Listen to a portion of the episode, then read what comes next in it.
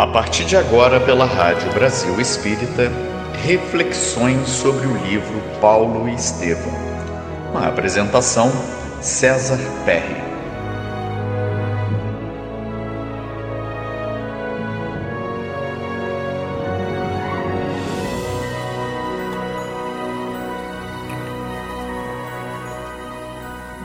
Amigos da R B E, Rádio Brasil Espírita de Maceió.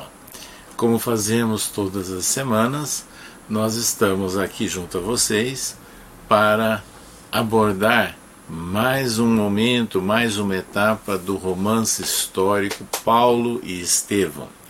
Psicografia de Francisco Cândido Xavier e escrito pelo seu orientador espiritual Emmanuel. Nesse livro, Paulo e Estevão, Emmanuel focaliza é, trechos do livro Atos dos Apóstolos e das Epístolas de Paulo, focalizando esse grande vulto do cristianismo que é Paulo de Tarso e aquele que foi a vítima anterior, né, do doutor Saulo, e que veio a ser também um marco na história do cristianismo e um colaborador, um apoiador espiritual de Paulo de Tarso. Vamos hoje é, comentar o capítulo três da segunda parte, né, do livro Paulo e Estevão, que é titulado Lutas e Humilhações. Pois bem, meus amigos, após todo aquele período, né, de três anos em que o doutor da lei saiu de Damasco, foi a Palmira, encontrou seu antigo mestre Gamaliel, agora se interessado, lendo anotações de Levi sobre Jesus, e estabeleceu-se durante três anos no oásis junto ao deserto de Dan, para momentos de estudo, reflexão e de trabalho, né, como tecelão, porque ali ele tinha que trabalhar com o suor do próprio rosto. Contou com o apoio de um casal, Áquila e Prisca, e depois de três anos desse preparo de meditação, que é na verdade um trânsito, é uma transformação complexa, né?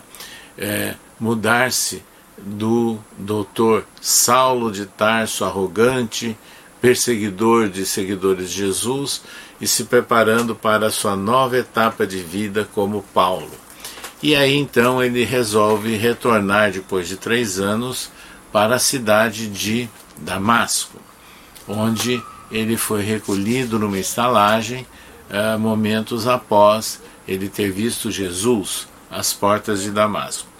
Então ele chega naquela cidade e ele não podia, segundo Emmanuel é, registra, não podia definir o estado espiritual que ele se encontrava nesse retorno a Damasco, estado espiritual de enlevo, porque ele já sentia uma proteção, é o que Emmanuel dizia, a direção de Jesus, e que Estevão conservava-se ao seu lado como um companheiro fiel. Então a antiga vítima, agora em espírito, era o companheiro fiel e um orientador do ex-doutor Saulo de Tarso. E ele passa então a, a caminhar pela cidade de Damasco, né, refletindo, rememorando todos aqueles momentos que ele havia vivido ali três anos atrás.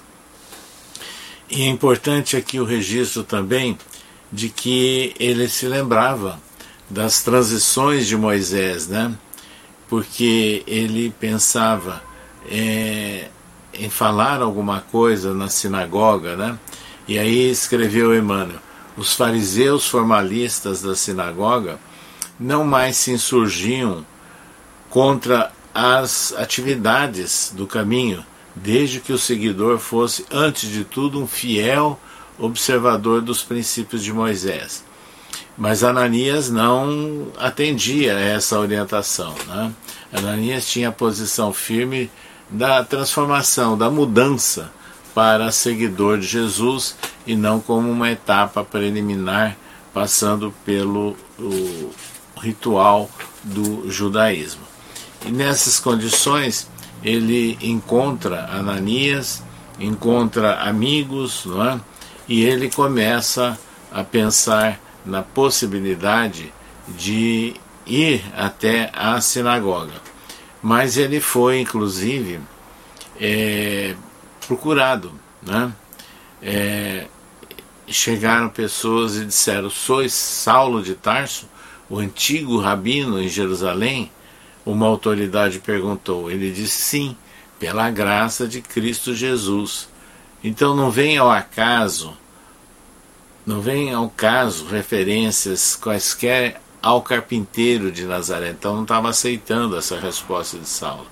Interessa-nos tão só a vossa prisão imediata, de acordo com as instruções recebidas do templo. Então ele mal chegava lá em, em Damasco, tinha sido identificado pelos contatos que fez e já tinha lá a ordem de prisão. E nessas circunstâncias, Saulo eh, deixou claro, inclusive, que era importante, né, passar por todas aquelas ah, situações em que ele e também o próprio Ananias, né, que também veio a ser é, detido, veio a ser preso naqueles instantes. É, Ananias, inclusive, é, ficou detido durante, incomunicável, segundo Emmanuel, vinte e quatro horas, passando por castigos dolorosos, né?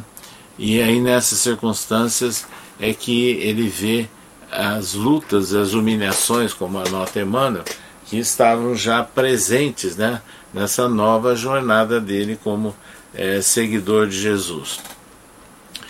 Ele passou então a, a momentos complexos, né, ali na cidade de Damasco, é, mas ele foi orientado por amigos para fugir da cidade, e fugir daquela forma ah, muito inesperada, de ser colocada dentro de um cesto e alguém descê-lo pelos muros, né, da cidade de Damasco.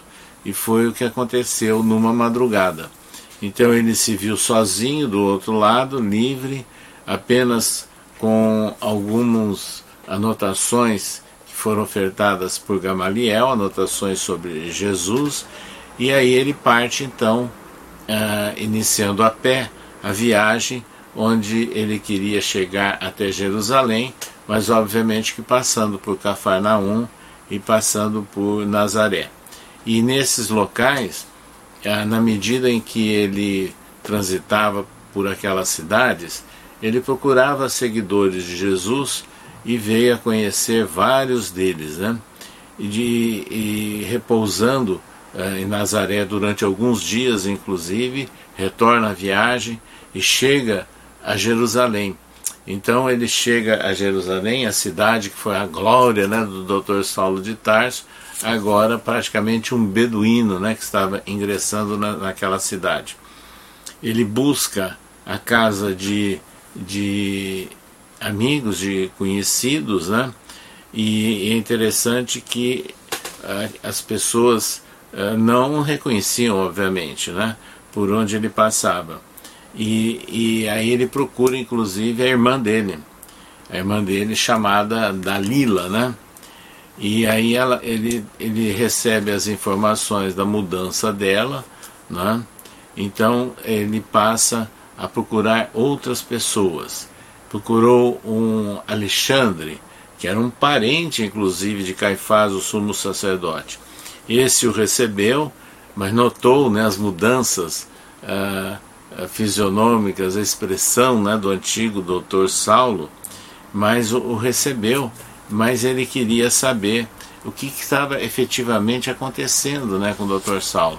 E até relatou que após aquele episódio lá de Damasco, e que ele procurou Sadoque e não foi, não foi recebido, um tempo depois Sadoque foi a Jerusalém e quis tomar providências. Afinal de contas, ele queria um esclarecimento, que situação era essa, tantos rumores, né, sobre o seu antigo amigo doutor Saulo de Tarso. E é nessas, nesse contexto aí de surpresas, né, e de e, alguns de indiferença, outros de recebendo, mas com algumas ressalvas, com algumas dúvidas, né? E é nessas condições que ele passa então a, a perceber que havia também muita ironia, né? Por onde ele passava, por onde ele andava agora em Jerusalém. E foi nessa, nessa, nessa etapa, nesses momentos, em que ele passa então a pensar a, em atender mais um desejo dele, que era de retornar à casa do caminho, ali nos arredores de Jerusalém. E para lá ele se dirigiu depois de uns dias que ele estava em Jerusalém. Ele parou em frente daquela habitação simples, humilde, né? Lembrava de Estevão, pensava de Estevão, mergulhou assim de uma forma opressa, né? Triste, tudo aquilo que havia acontecido ali alguns anos atrás. E, mas ele começou a perceber uh, a movimentação que tinha naquele local. Ele bateu a porta e atend... uma pessoa atendeu e ele perguntou: é, Pedro, uh, se encontra aí? E a pessoa levou assim um susto, não o reconheceu, mas disse que verificaria. E depois, sabendo que era o ex-doutor da lei que estava batendo a porta, é, aquele, aquele homem trouxe a informação do próprio Pedro, que Pedro disse o seguinte: dize-lhe que volte depois, que não posso deixar os meus afazeres mais urgentes. E se ele insistir, se ele de fato quiser vir aqui em nome de Jesus, ele saberá compreender a minha resposta e esperar. E aí doutor, o ex-doutor Saulo foi para a estalagem onde ele estava hospedado. Acontece que Pedro foi acionado, né, pela espiritualidade e pediu que fossem procurá-lo. E é interessante que é, houve, é lógico, um receio natural, né, de receber o antigo perseguidor de cristãos, né, e do próprio Estevão, que foi tirado à força, né, da casa do caminho.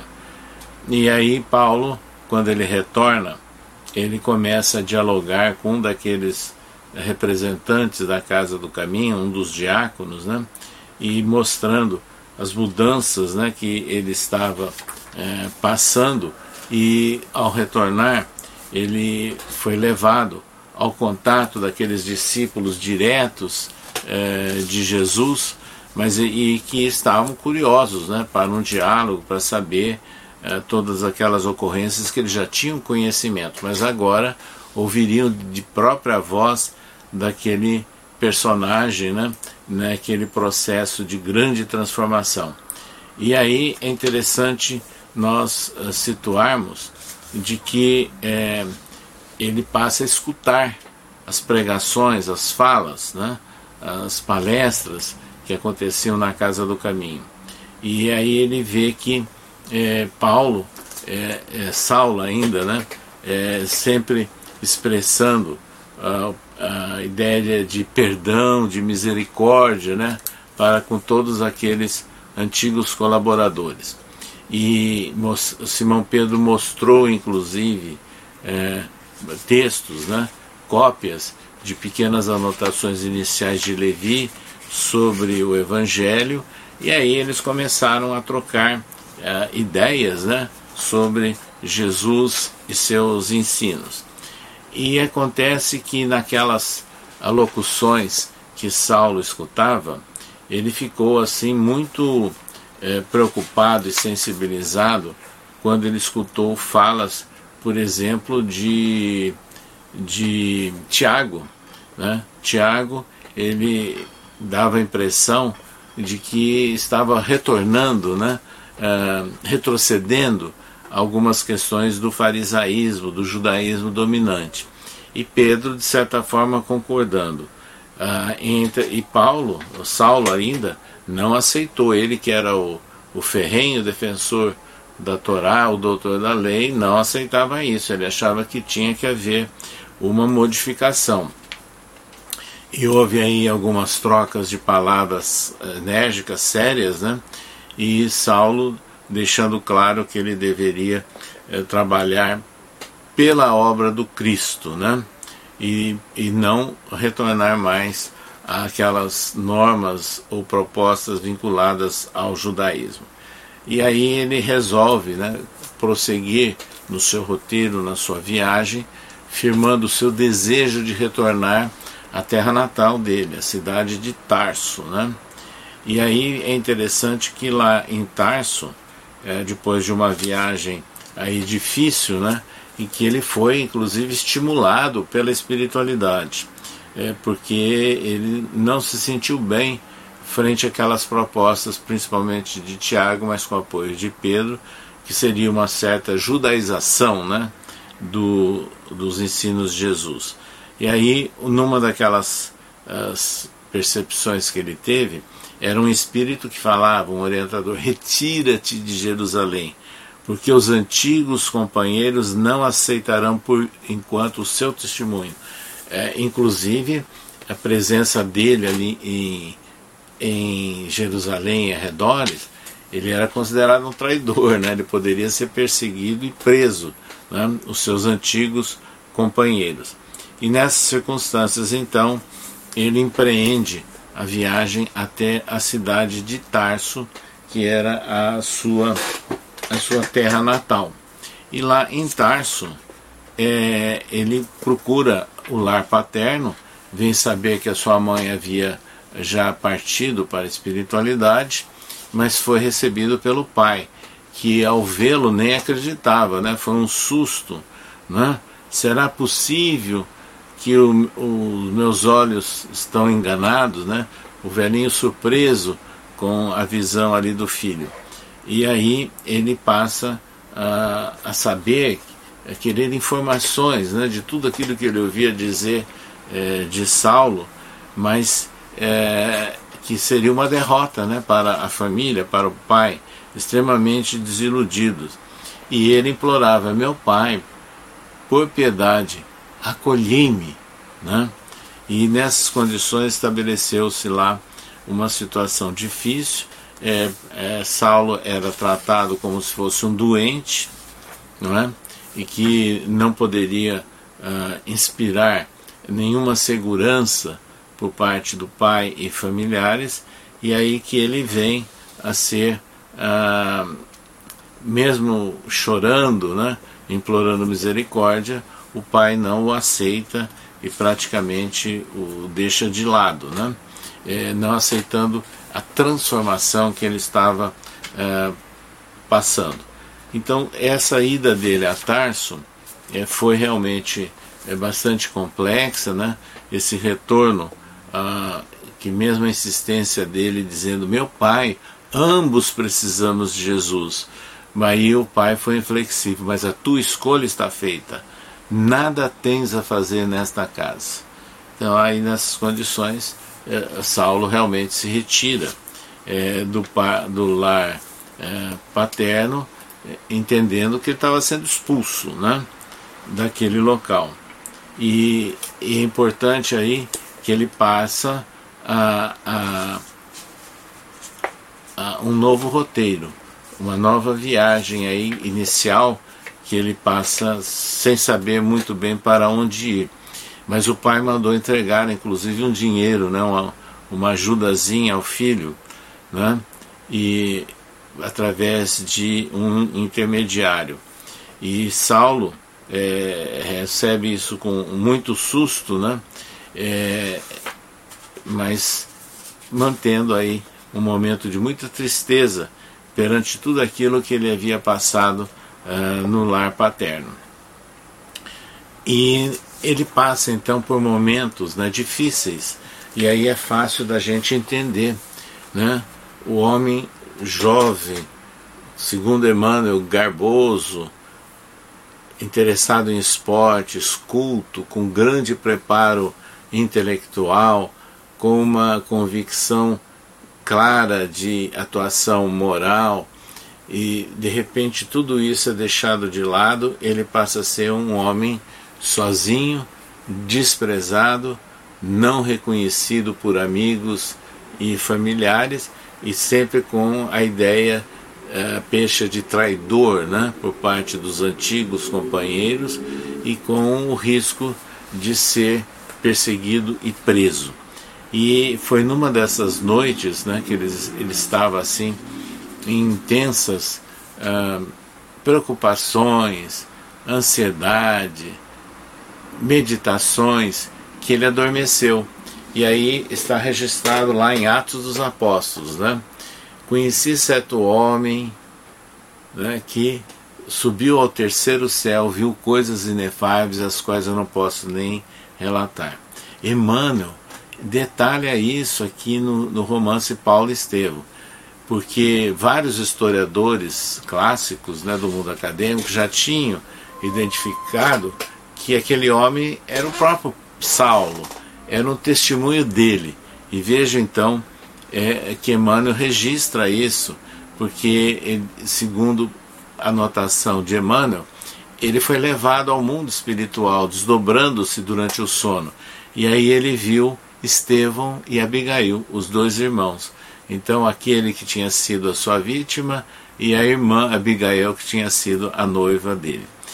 E nessas horas ele, assustado, chorando, emocionado com aquela visão, é, é, os dois se dirigem em espírito a Saulo. Levanta-te, Saulo. E Abigail perguntou, mas o que é isso? Choras?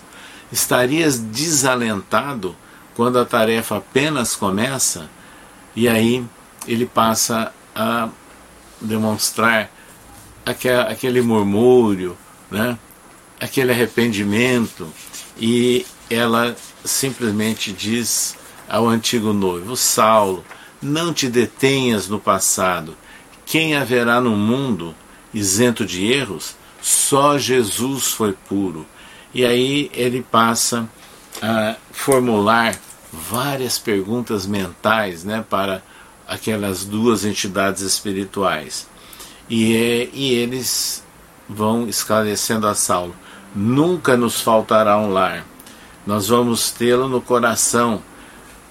E é importante que ela mostre então que aquela ideia dele constituir um lar com a noiva, que foi interrompida por todos aqueles episódios, agora ela diz, não, Jesus nos negou a sua misericórdia, e nosso lar é um lar diferente, será um lar é, no coração, né? Então é a visão espiritual já de Abigail, né, que em espírito se dirige ao antigo noivo. E a cada pergunta que ele formulava, emocionado e até chorando, ela passa a responder, né, e, e que é simbolizado e resumido com quatro palavrinhas chaves a, a cada pergunta que ele formulava. Por exemplo, ama, dizia Abigail, trabalha, espera e perdoa. E é isso que Emmanuel chamou de lema de Abigail. Esse lema de Abigail, ele é, portanto, extremamente significativo, fundamentado nos ensinos de Jesus, e que apontam, né, uma nova proposta de relação entre as pessoas. É a essência da mensagem de Jesus. E o interessante que a gente tem que destacar aqui é que esse momento, né, de enlevo espiritual é, e do encontro em sono, durante o sono, de Saulo com os dois espíritos, Gesiel, que é Estevão, e Abigail, mostra o seguinte, aquilo que nós espíritas chamamos de desdobramento espiritual. E muitas vezes durante o sono nós penetramos nesses contatos espirituais e que se registram na forma de sonho, algumas vezes, não sempre. Então foi exatamente isso. Então o que nós queríamos agora destacar é que nesse momento complexo, difícil, que vivia Saulo, nessa transição, né, do ex-doutor da lei, sofrendo já humilhações, tendo que iniciar muitas lutas, ele recebe esse influxo espiritual tão forte, tão claro, por parte dos irmãos, e com aquela recomendação de Abigail, que vem a ser chamado do lema de Abigail. A partir daí, ele começa o novo roteiro. Agora vejam, vejam o que é interessante aqui. Conhece, escreve é, Lucas, né, em Atos dos Apóstolos, sobre Paulo. Conheci certo homem que há quatorze anos atrás foi levado ao terceiro céu. Vamos fazer a conta? As primeiras anotações e registros, e, e de Paulo inclusive nessa epístola, porque em Atos dos Apóstolos, Lucas registra isso de uma forma resumida, mas nas epístolas, Paulo registra isso em detalhes. quatorze anos atrás, a primeira epístola foi no ano cinquenta e um. Tira quatorze anos, trinta e sete da nossa era. Tira três anos do deserto de Dan, trinta e quatro. Quer dizer, um, menos um ano é a crucificação de Jesus. Então realmente coincide, né, é, cronologicamente com todas essas informações. Então, meus amigos, nós paramos por hoje nesse capítulo tão significativo e vamos, na próxima semana, comentarmos mais outros aspectos do romance Paulo e Estevão. Até lá, contamos com vocês. Você acabou de escutar reflexões sobre o livro Paulo e Estevão.